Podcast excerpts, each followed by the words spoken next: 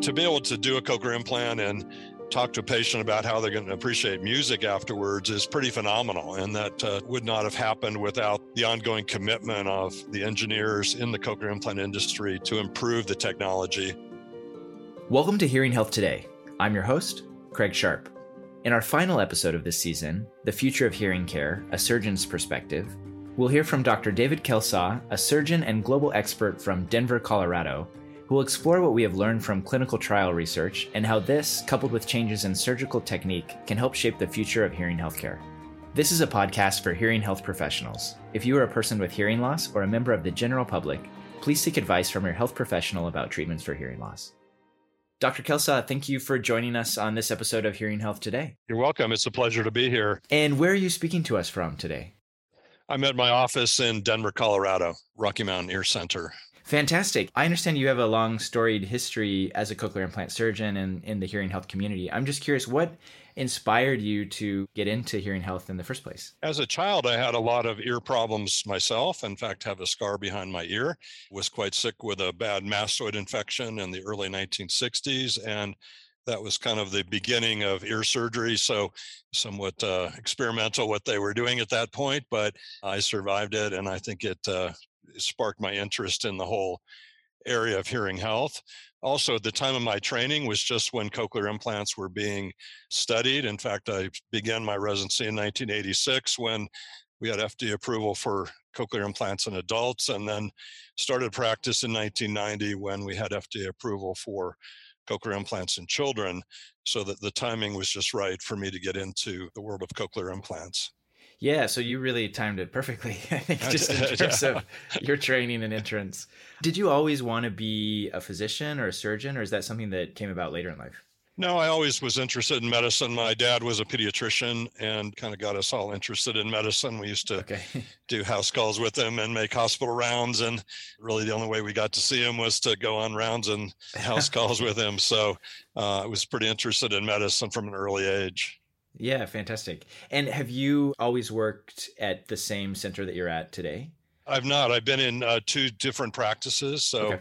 was with a larger group for a while and then went out on my own in uh, 2002. And how have you seen your practice grow? What were the numbers looking like when you went out on your own in 2002 and what does it look like today? We're continuing to see increases, particularly in, in cochlear implant uh, surgeries that we're doing as we get mm-hmm. more and more widespread acceptance of the technology, more awareness of the technology. We're definitely seeing increased numbers of cochlear implants. Of course, we'd like to see even more patients be able to benefit from the technology, but we're, we're busy. It's been a, an mm-hmm. increasing number of patients, and I brought a partner on about five years ago to help with the uh, the number of patients that we're seeing. And one interesting thing I wanted to ask you about so I know you have a, a, long history of cochlear implantation surgery in the United States, but I understand that you also lead um, mission trips with physicians and other healthcare providers to other parts of the world to help deliver hearing care. And could you talk to us a little bit about that? What does that look like, and how does that care delivery model differ? Like, what do you find on the ground in some of those countries when you lead those trips, and how are you able to sort of contribute to moving the ball forward with hearing health in those communities? Yeah, the medical mission trips we've been able to do have been absolutely fascinating for me. I think I get more out of the trips than anybody, but I've, I've personally been able to go on over 20 medical missions. And wow. it is a much different model than we see in the US in terms mm-hmm. of the type of care that we give. We really have four goals on these trips when we go. One is to really train the local docs in how to do ear surgery. Yeah. We know we can't do every ear in the world in terms yeah. of uh, surgically treating them. But if we can train the local doctors to do it, uh, obviously they can carry on every day. We also will be doing surgery, but also we fit hearing aids on these trips. So we'll okay. take donated hearing aids with us, and a team of audiologists will also be training the local care providers in, in fitting of hearing aids. The third thing we really try to do is empower them with equipment that they need because. Mm-hmm often the surgeons are trained, they have an interest in ear surgery, but they simply don't have the technology that we need to, to do it correctly. So we often will try to get them donated drills and microscopes mm-hmm. and micro ear instruments to help them. And then kind of a, a fourth goal we have on these trips is to leverage us being there into improved awareness of hearing loss yeah and also being able to work with the local government to mm-hmm. get more awareness and support for the hearing teams in the local communities because a group coming in from the United States often carries some weight in terms of being able to meet with the local governor or the mm-hmm. newspapers mm-hmm. or uh, other ways to leverage exposure. So it's been great we try not to go to the same location over and over again because we're trying to to teach the local docs how to do it and it's it's been a wonderful experience unfortunately we've had to delay it now for a while with covid and all of the trips that i've done have been in, in latin america we do have to uh, adjust our goals and our surgical technique often with the local community that we're in because mm-hmm. we know what works in the United States may not work in a local community that may not have follow up and things like that. Cochlear implants have been part of most of our trips, but the majority of what we're doing is more acute needs like chronic ear infections, mm-hmm. tumors, children born without ear canals, yeah. things that um, aren't so technology driven. And are most of these trips are they in rural areas or urban areas or kind of a bit of both? You know, we can't be too rural on our medical missions mm-hmm. because mm-hmm. we do need some basic things mm-hmm. like an operating room that functions and sterile technique. Mm-hmm. And yep. we also need the local docs to be able to screen the patients for us and also mm-hmm. commit to following them afterwards. So yeah. most of them have been to not huge communities, but also not real small towns. So something okay. in between. So you talked a little bit about, you know, the wide array of surgical procedures that you do on those missions. I want to just rewind maybe a few years and ask you about surgical techniques specifically as it relates to cochlear implants.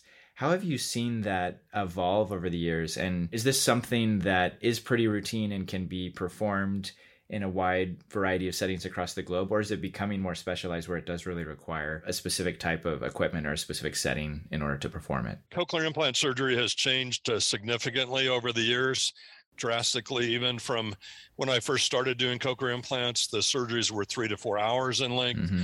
Uh, they involved overnight stays in the hospital. They had more higher rates of complications and we universally would lose all of the patient's residual hearing when mm-hmm. we did a cochlear implant. So patients had to be willing to commit to that in terms of the, the future use of the technology. Now it's really less than an hour, about 40 minutes would be an mm-hmm. average surgical procedure. They're all outpatient, uh, fewer complications, and I, I really consider them minor surgeries at this point. We're also now able to save residual hearing in about 70% mm-hmm. of patients. I'd like to even make it higher than that, obviously, but it does make the decisions easier for them when they know they may not lose all of their residual hearing. When we do these in third world countries, we mm-hmm. we can generally do the technology, the surgical procedure without an issue. It's it's the post-operative care that can be more challenging okay. in these other communities because the cochlear implants do need to be programmed yeah. and maintained on a regular basis and often that expertise just isn't available in their local community. So we have to be very careful and very responsible that we're going to do this procedure in a way that's going to allow the patient to have the appropriate follow up and maximize the use of the implant. We really hate to put them through that and yeah. have them become a non user, for example. One question I had too, just around surgery and the number of surgeons that are actually performing cochlear implant or hearing implant surgery in general. So if we look at the number of adults, especially in the developed world, that could benefit from a hearing implant. Only about 5% of people who could benefit from one have one. And we've heard both anecdotally and quantitatively through different research instruments that one barrier to moving that ball forward is access to a surgical center that's, you know, close to home, not having to drive several hours, especially if you're dealing with an elderly patient. And I'm just curious, do you think there's opportunity for more um, otologists or ENT surgeons to take on cochlear implants as part of the caseload that they actually manage? You know, I think all of us as cochlear implant surgeons feel we can be doing more surgical procedures. As you say, it's the referral network, getting the patients into us in the distance that they need to travel that can be a barrier to them.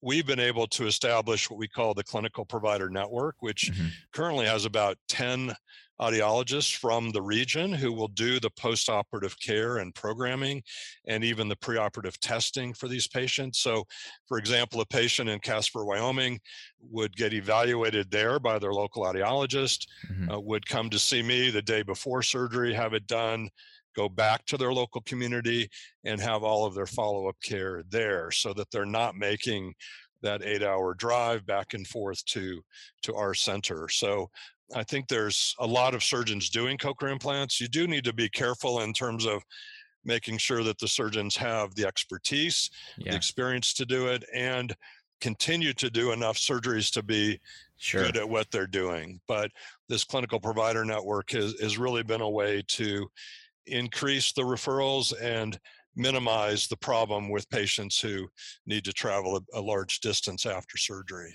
And how long have you been using that clinical provider network? Oh boy, we've been doing that for more than ten years now. Oh wow, okay. Uh, but the early numbers, adopter.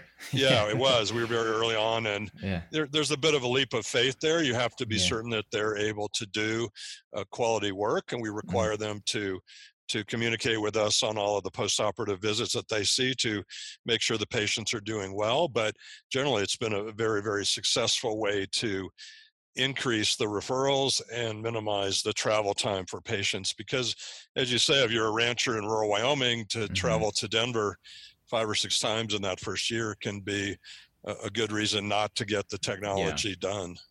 I've talked to a lot of surgeons around the globe who've said they'd love to do more surgeries, but they're sometimes not always seeing the patient load come through. So that has an impact on the number of cochlear implant surgeries that they're able to do. And I'm just curious, with your expertise and perspective, having set up that clinical provider network, what sort of advice would you give to a surgeon elsewhere? Um, either in the United States or somewhere else in the world who's looking to build out a referral network potentially beyond their normal catchment area? We know the two major reasons that patients aren't coming in for cochlear implant surgery is the, the lack of referral. And the second reason is still a fear of surgery. We know that this patients still have a concern over being an operation. So, for the first issue, obviously educating uh, the mm-hmm. audiologist is, is critical, the hearing care specialists to be sure they're aware of the current criteria for cochlear implantation. And part of our clinical provider network is ongoing education of the referral audiologists so that they're up to date. The second problem is a little harder to deal with sometimes in terms of the fear of surgery because it is still a general anesthetic. There are uh, complications that can occur, but hopefully, again, as, as things have changed and it's becoming much mm-hmm. more of a minor procedure, we can get the word out about that to allay the patient's fears in terms of risk of surgery. But it is a problem. We're well aware that the number of people in the US getting implants is is just a, a drop in the bucket for those that could benefit. And yeah. in third world countries, in less developed mm, countries, yeah. we know those numbers are even less. Yeah. It's amazing that we've come so far, just even in the past 20, 30 years in terms of outcomes for cochlear implant surgery, you mentioned, you know, three to four hour surgery where you routinely lost residual hearing in the early 90s to a place now where it's an outpatient procedure, typically an hour, hour and a half, and much better chance of preserving residual hearing. Where do you think the future lies? Where do you think we're headed in the next five to 10 years? You know, I think short term, I would hope that our ability to provide this to more and more patients is going to increase. Uh, I think we will look at much broader coverage by government payers and insurance mm. companies. Mm. Long term, I think the goal would be to not need cochlear implants, right? If mm. we can do things with hearing loss prevention, uh, mm-hmm. uh, if we can do genetic diagnosis and even genetic treatment, and now looking at ways to for nerve regeneration or stem cell research stem cell techniques to restore hearing, it's possible that long term we won't need cochlear implant technology, but I think that's still a long way off and won't happen in, in my lifetime. Yeah, fingers crossed. Maybe maybe we'll see sort of uh, where the technology goes. And to that end, I know that you're involved in a number of clinical trials and have been involved over the years. What aspects of cochlear implant technology are you involved with from a clinical trial perspective, and what interests you right here and now in terms of the research that you're either involved with currently or would like to get involved with in the future? The cochlear implant industry is exciting because it's constantly changing. It's certainly not a stagnant industry, and that can be a challenge for all of us in the field to stay updated uh, on the technology. The, being part of the clinical trials has been extremely rewarding for for myself and my team because we know we're on the cutting edge. Currently, we're involved with the uh, drug delivery electrode, which I think will be very very exciting. We're also part of a large clinical trial looking at a new internal device. So really, we've been involved with uh, all aspects of cochlear implants, and we've been lucky to be able to be part of the research. It, it is an undertaking to to do clinical research, and it does take a commitment of of time, yeah. effort, and money to keep going. But we've been able to do that, and uh, I think it it keeps us all driving forward and looking at ways to improve this technology. And I noticed you had a recent publication around cochlear implantation and the benefits of bimodal hearing, looking at that from a longitudinal perspective. Could you tell me a little bit about that and, and what you found in that study? Yeah, that study was very exciting. We were again part of a multi center study. There were actually 13 sites in the world that did the trial. So the paper we published was accumulation of the results from all 13 sites.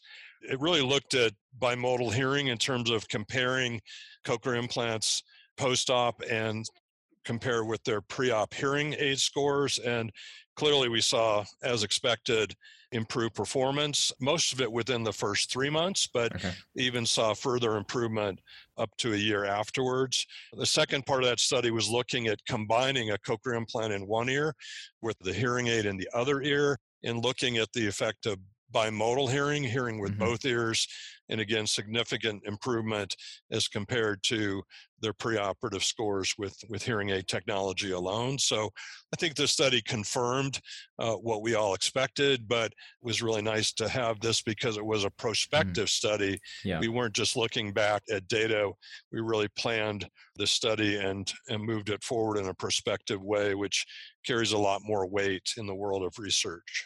And have you changed any of your clinical protocols as a result of either that study or some of the other clinical studies that you've been involved with? Absolutely. Uh, I think what's changed here is our, our counseling of patients. We okay. definitely counsel them about the importance of bimodal hearing and the fact that their performance can improve even up to a year afterwards.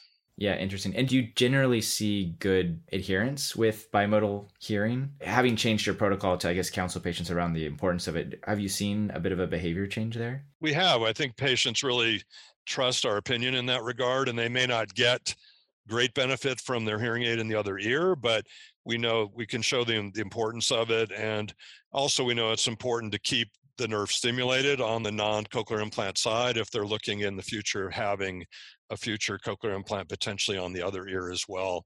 We've also been very active in research on remote programming, being able to hook a patient up through the internet. And so they may be at their home in yeah. Casper, Wyoming, and we're able to hook them up through uh, an internet connection and program them so they don't have to make the frequent trips to Denver or for example, a child who's suddenly off the air and they're eight hours away, we can hook them up remotely and intervene much more quickly to get them back uh, to the hearing world and back to school and things rather than a, a two day trip to Denver.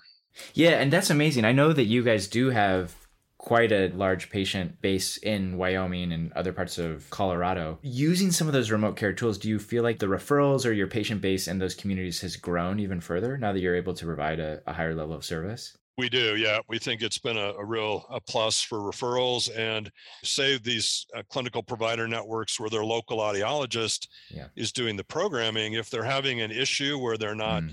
getting the results that that they want or that the patient is happy with, we can hook up remotely and help them with that programming session, again, without anybody having to leave their local community. So, our research and, and further follow up research that led to the FDA approval for remote programming has been a great plus, I think, for the industry overall.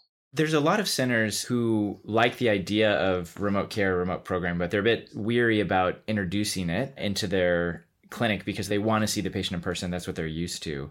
Just curious to get a little bit of your experience. How's that gone? Was it difficult at first? Was it difficult to manage that change from seeing everyone in person to doing more and more things remotely? And, and how did that play out over time? It definitely took some time for the audiologist team here to be comfortable with it. But part of our research was to look at the satisfaction of the programming session for the audiologist and also the satisfaction for the patient in terms of how they felt that it went. Mm-hmm. And really, there was no significant difference between an in-person session and a remote session. Mm-hmm.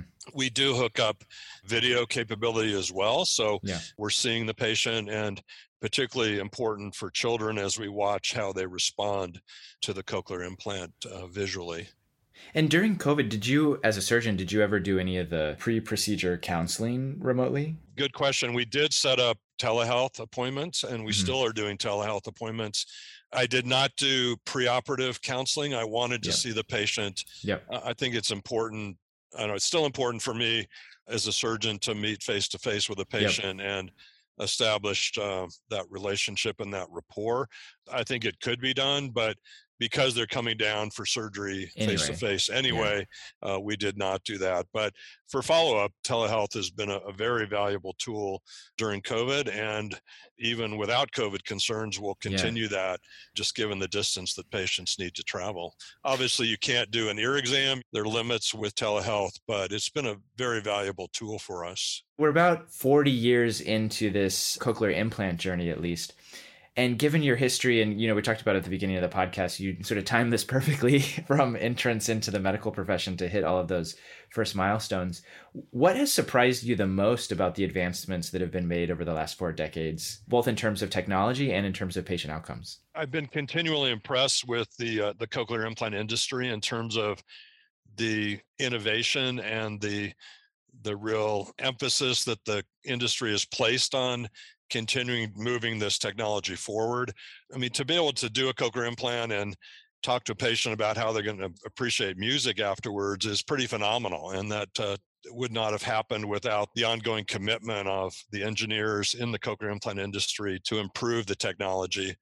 Just from a, a patient's perspective, I mean, it really has gone from an experimental device where we didn't mm-hmm. know what the results would be for a patient to now being able to say to them with virtual certainty what they're going to get from the implant and they do well with it. It's certainly no longer experimental and very much a predictable outcome for the vast majority of patients.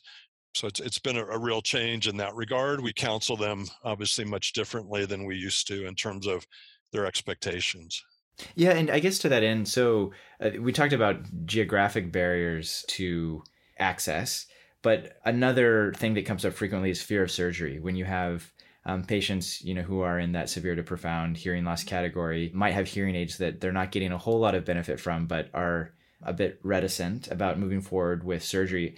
Knowing what you know now and the history that you have in in the hearing loss space, how do you counsel those patients that do come in are clearly a candidate but just do have some hesitation about the surgical procedure? Again it's a, still a real barrier for a lot of patients. I spent a lot of time with them going through the surgical procedure.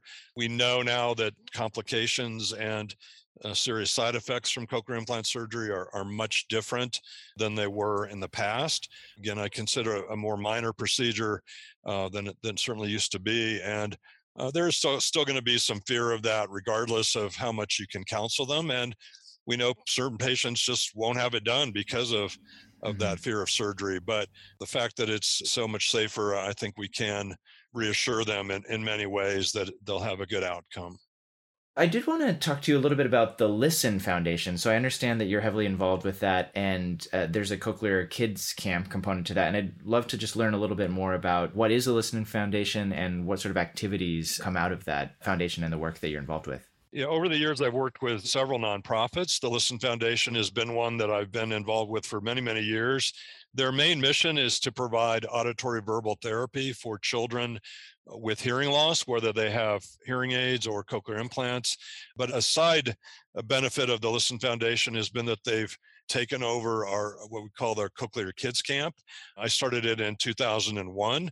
And initially, it was a group of our patients who wanted to spend more time together and really share the successes of their cochlear implants. So uh, we made the first trip up to a camp in the Colorado Mountains in 2001 and that was a, a, small group of just 20 families but it quickly grew into really twice a year camps now we've had over 3000 families attend the camp uh, from really every state in the united states i think except one and three foreign countries as well. And it's a, a four day camp, and the, the goal of the camp is to educate the, the parents about cochlear implant technology, let them interact with industry representatives in a, in a casual situation, but even more important, provide for the children the ability to make friends with other uh, patients in their age group with cochlear implants and really again share the successes that they have with their cochlear implant technology. This group of patients is unique in that they're not part of the deaf community they're not truly part of, of the true hearing world and that they have uh, severe to profound hearing loss. So it can certainly provide uh, challenges for them emotionally personally and educationally so uh, the camp has provided a, a, great resource for for families to meet other families, talk about the issues that they're dealing with, and and honestly make lifelong friends uh, of, of other children and families with cochlear implants.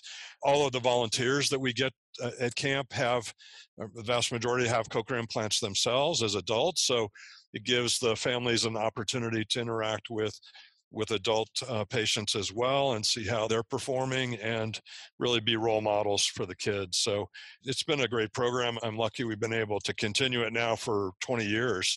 We just had our, our 20 year camp and again two sessions a year uh, with waiting lists for almost all of the camp sessions so we know the need for this is great and for people who wanted to learn more about the cochlear kids camp how would they do that where would they go so the Listen Foundation website okay. uh, has great resources on there about the camp. Great work. I, I can imagine that that is uh, life changing for a lot of kids and families. It really can be. In fact, at the last camp, we had a family from San Francisco. Both parents were physicians, so well connected in the medical community, but they had never met another family with a cochlear implant. So for them to to come to a camp and have access to uh, kids and again they're matched by age group so they really have the same issues that they're dealing with and, and can learn so much from each other. Wow fantastic. And i wanted to ask you you previously mentioned that you've seen quite a bit of growth in your clinic over the past 20 years. And one unique aspect of treating patients with cochlear implants is that it's not an intervention that lasts an hour or even a month but you continue providing care for patients throughout their lifetime. So, how do you balance that need for providing quality care for patients throughout their life while also welcoming new patients into the practice who would benefit from cochlear implant technology?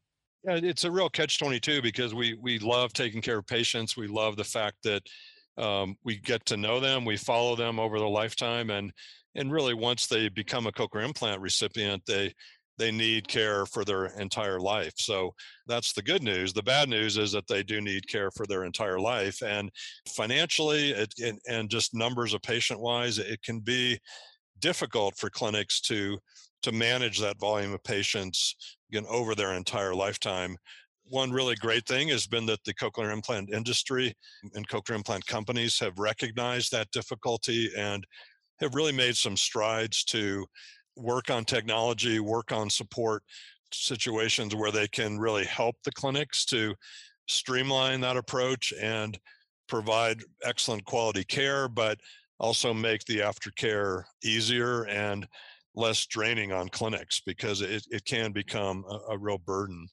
But we've been able to to really work as a partnership, I think, in that regard, and uh, I see that continuing uh, in the future because industry realizes the the burden that clinics have.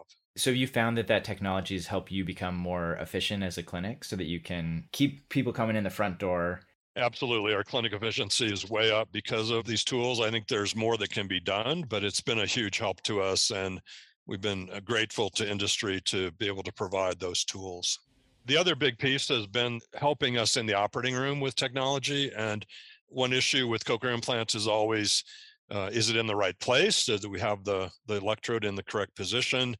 We've been seeing some recent advances in in cochlear implant testing in the operating room that helps to answer that question, which is, is I think a, a, a big help to us and will be in the future, particularly for clinics that may not have the ability to do the degree of testing in the OR that we do. For example, fluoroscopy to look X-ray wise at the location of the electrode. So this is a, a changing field. It continues to change on a daily basis, and uh, as I mentioned earlier, it can be a challenge to all of us to, to keep up to date. But as a committed cochlear implant surgeon and as a team of cochlear implant audiologists, you really need to be committed to staying up to date. And if you're offering all cochlear implant technologies from different manufacturers, uh, that keeping up to date even becomes more difficult because you have now devices and four companies to keep up with. So it can be a real challenge. And I think it points to the fact that being a cochlear implant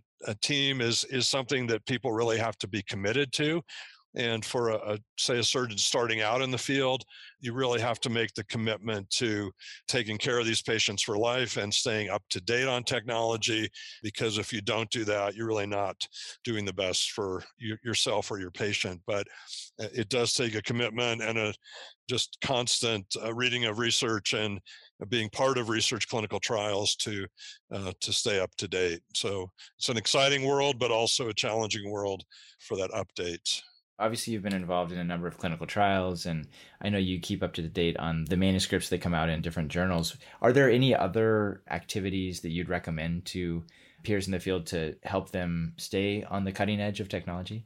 Yeah i mean i think the the national meetings that are that are put on are obviously a huge resource for all of us in the field to get a lot of information in, in, a short period of time. With COVID, those meetings have been more virtual, but we're going back now to in person meetings and the the Cochlear Implant Alliance, which I've been able to be fortunate enough to be on the board of directors now, uh, is having their large meeting next May in Washington, which will be an in person uh, meeting. So I, I think those meetings are a great way for all of us to stay up to date and to talk to each other and informally and, and to our peers and to industry reps, which we often learn a lot more from them than reading a research paper. So there's technological advancements that are driving patient outcomes, but I think you've touched on this earlier that there are a lot of other aspects of hearing care and treating the whole person that can help drive patient satisfaction and outcomes as well. Aside from the technology, you talked about the Cochlear Kids Camp that you're involved with with the Listen Foundation. What would be your advice to hearing care providers or just people involved in the hearing care community at large? Where do you think there's more opportunity? to drive progress to drive innovation outside of you know the electrode design or the surgical technique i think there's the big opportunity to to really provide team approach to patients uh, with hearing loss. And um, again, it takes a commitment, but having a, a team of people, audiologists, uh, working with rehab specialists, uh, working with social workers and psychologists, and remembering that that patients with hearing loss have more needs than just the cochlear implant, just the surgical procedure to put them in. They need the support of other people with hearing loss. They need support like the Cochlear Kids Camp can provide.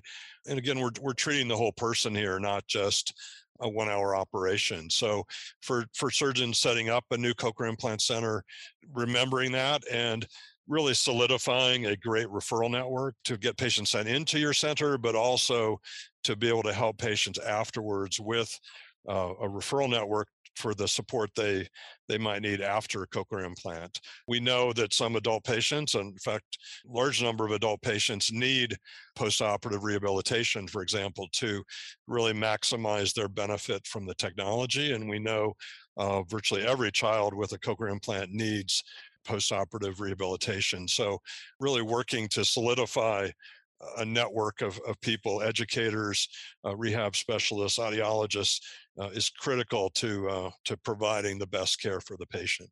Dr. Kelsall, thank you so much for joining us on Hearing Health today. It's been a fantastic conversation. I learned a tremendous amount about the history of cochlear implant surgery and where there's opportunity for innovation in the future.